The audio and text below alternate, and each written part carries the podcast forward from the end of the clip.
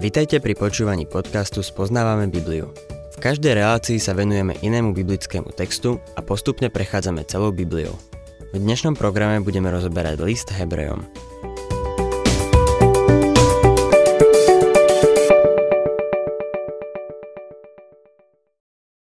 Milí poslucháči, na chvíľu by som sa chcel vrátiť ku kľúčovému veršu 2. kapitoly Hebrejom. Znovu ho prečítam.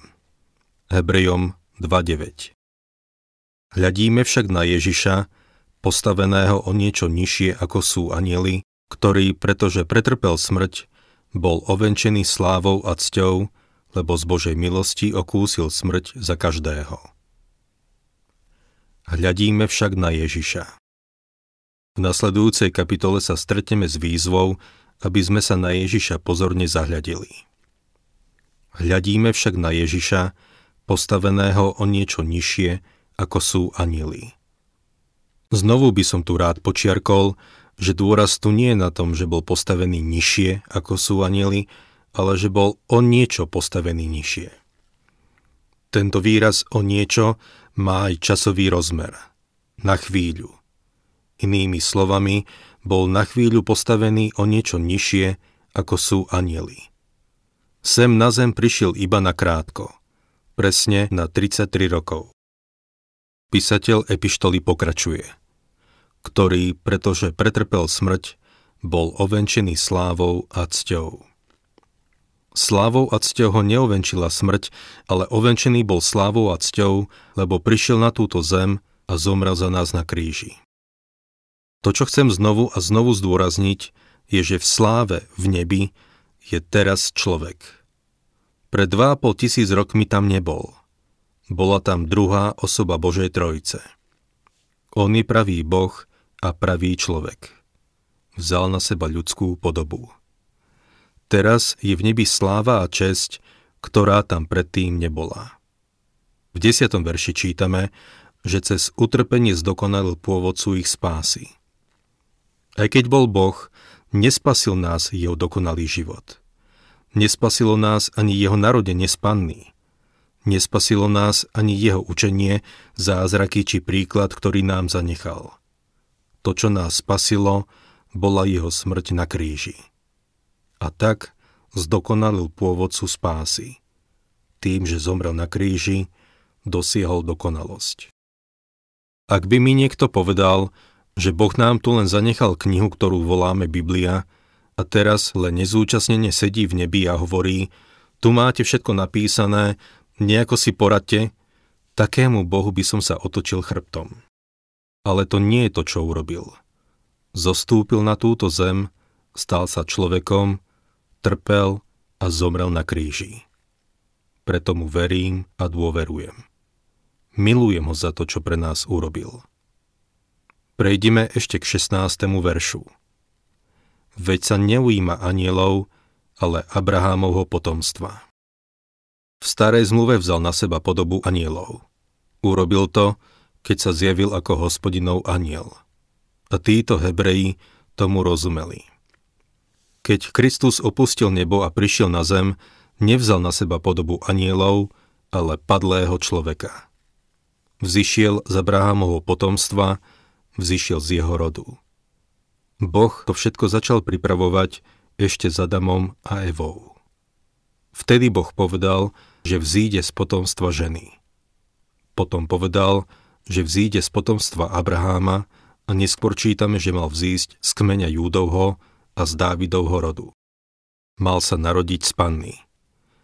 Pán postavil dosť veľa dopravných značiek, aby všetci, nielen mudrci, ale všetci našli cestu do Betlehema, keď sa Ježiš narodil. Pokračujme 17. veršom. Preto sa vo všetkom musel pripodobniť bratom, aby sa stal milosrdným a verným veľkňazom pred Bohom a očinil hriechy ľudu.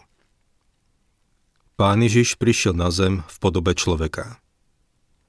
V liste Filipanom v 2. kapitole v 6. a 7. verši sa píše On, hoci mal Božiu podobu, Svoju rovnosť s Bohom nepovažoval za korisť, ale zriekol sa jej, keď vzal na seba podobu služobníka a stal sa podobný ľuďom a podľa vonkajšieho zjavu bol pokladaný za človeka. Bola to skutočná podoba.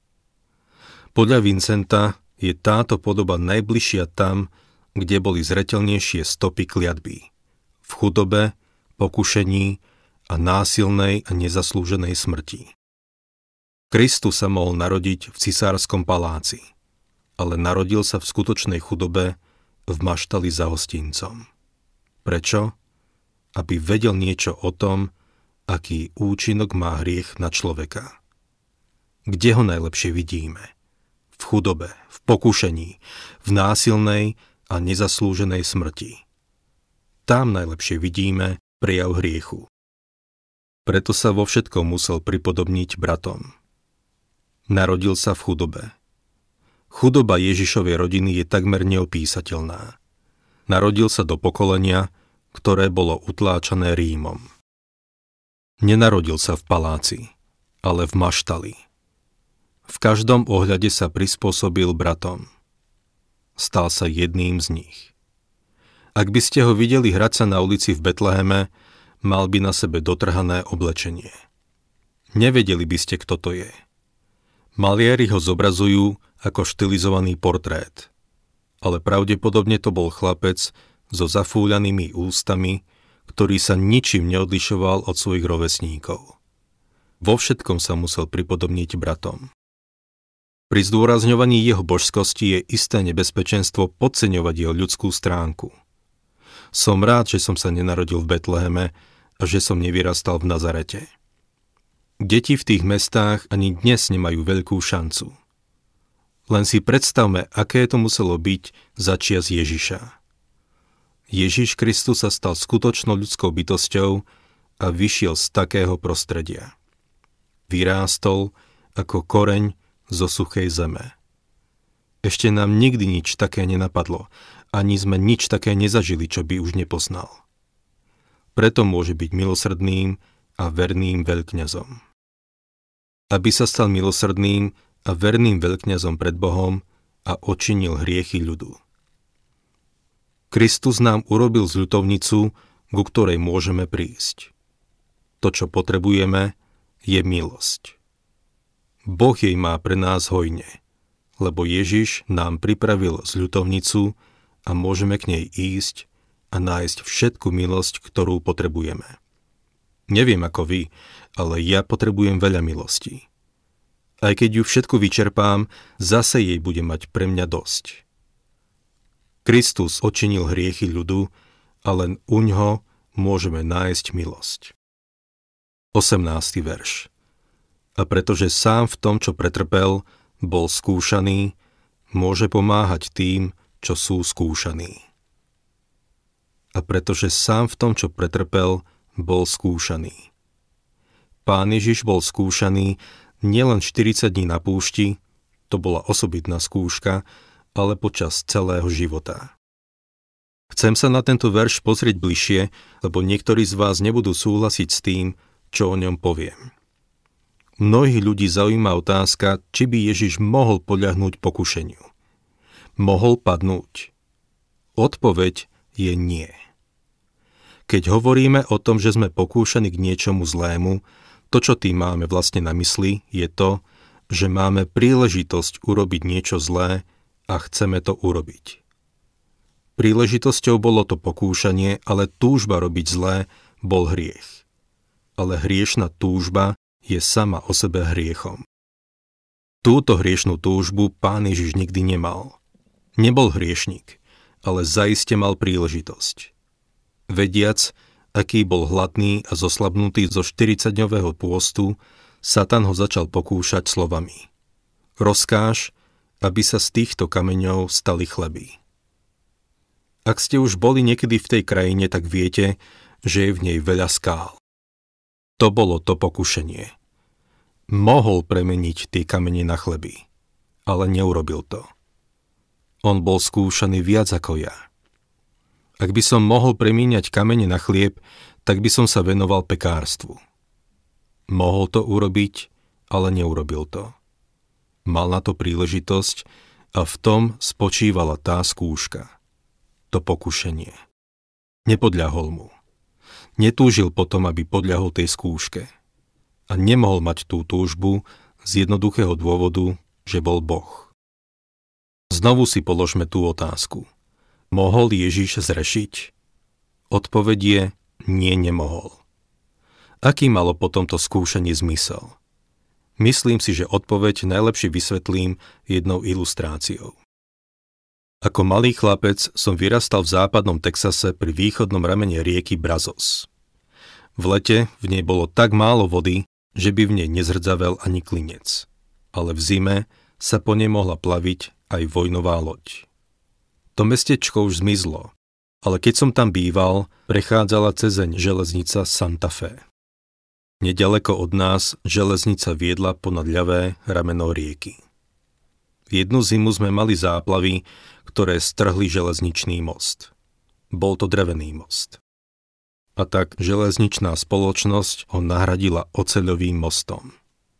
Jedného dňa potom priviezli dva rušne, zastavili ich na moste a naplňo pustili píšťaly. V našom malom mestečku ešte nikto niečo také nezažil, aby naraz pískali dve píšťaly. Všetci sme sa zbehli k mostu. Všetci 27. Stáli sme tam a sledovali, čo sa deje. Jeden z miestnych extrovertov sa nakoniec opýtal zodpovedného inžiniera. Čo to robíte?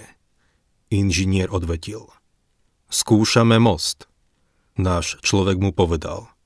Pokúšate sa ho zničiť? Inžinier sa len uškrnul a povedal. Samozrejme, že nie. Skúšame ho, aby sme dokázali, že sa nedá zničiť. Vidíte? Ježiš bol skúšaný, aby dokázal, že sa môže vyhlasovať za toho, kým bol. To je veľmi dôležité. V skutočnosti, ak by Ježiš z Nazareta zrešil, nedokázalo by to, že Boh v tele môže hrešiť, ale dokázalo by to to, že Ježiš z Nazareta nebol Boh v tele. Toto skúšanie dokázalo, že to bol Boh zjavený v tele. Nemohol zrešiť kvôli tomu, kým bol. Písateľ listu Hebrejom dodáva, že bol skúšaný vo všetkom ako my, ale bez riechu a pretože sám v tom, čo pretrpel, bol skúšaný, môže pomáhať tým, čo sú skúšaní. Pretože pretrpel skúšky, dokáže pomáhať aj iným, čo sú skúšaní. Ako budeme ďalej prechádzať touto epištolou, budeme sa bližšie venovať Božiemu kňažstvu. Budeme vidieť, že Pán Ježiš Kristus môže pomôcť tým, čo sú skúšaní. A ak je tu jedna vec, ktorú dúfam si všetci z tejto epištoly Hebrejom vezmeme, tak je to to, že máme veľkňaza. On je živý práve v tejto chvíli. Sedí po Božej pravici a čo je na tom najlepšie, je nám plne k dispozícii. Keď sa zobudím uprostred noci a prehadzujem sa v posteli z jednej strany na druhú, čo niekedy robievam, lebo ma v srdci ťaží nejaké bremeno, môžem sa obrátiť na ňo na môjho veľkňaza. Pozná ma, rozumie mi a môžem za ním ísť so svojím bremenom.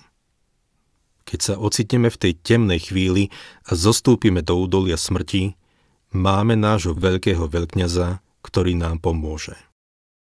Nech sa stane čokoľvek, nech to bude hociaká skúška, bude nám môcť pomôcť. Obávam sa, že jeho služby nevyužívame tak, ako by sme mali.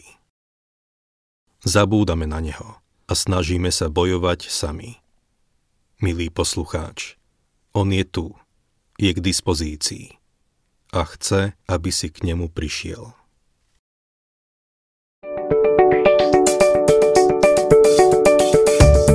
Ak sa vám páči program Spoznávame Bibliu, budeme radi, ak ho odporúčite svojim známym a dáte like, alebo nás začnete sledovať na facebookovej stránke Spoznávame Bibliu. A ak vás niečo oslovilo alebo zaujalo, napíšte nám cez Facebook alebo na adresu spoznávame.bibliu zavinač gmail.com.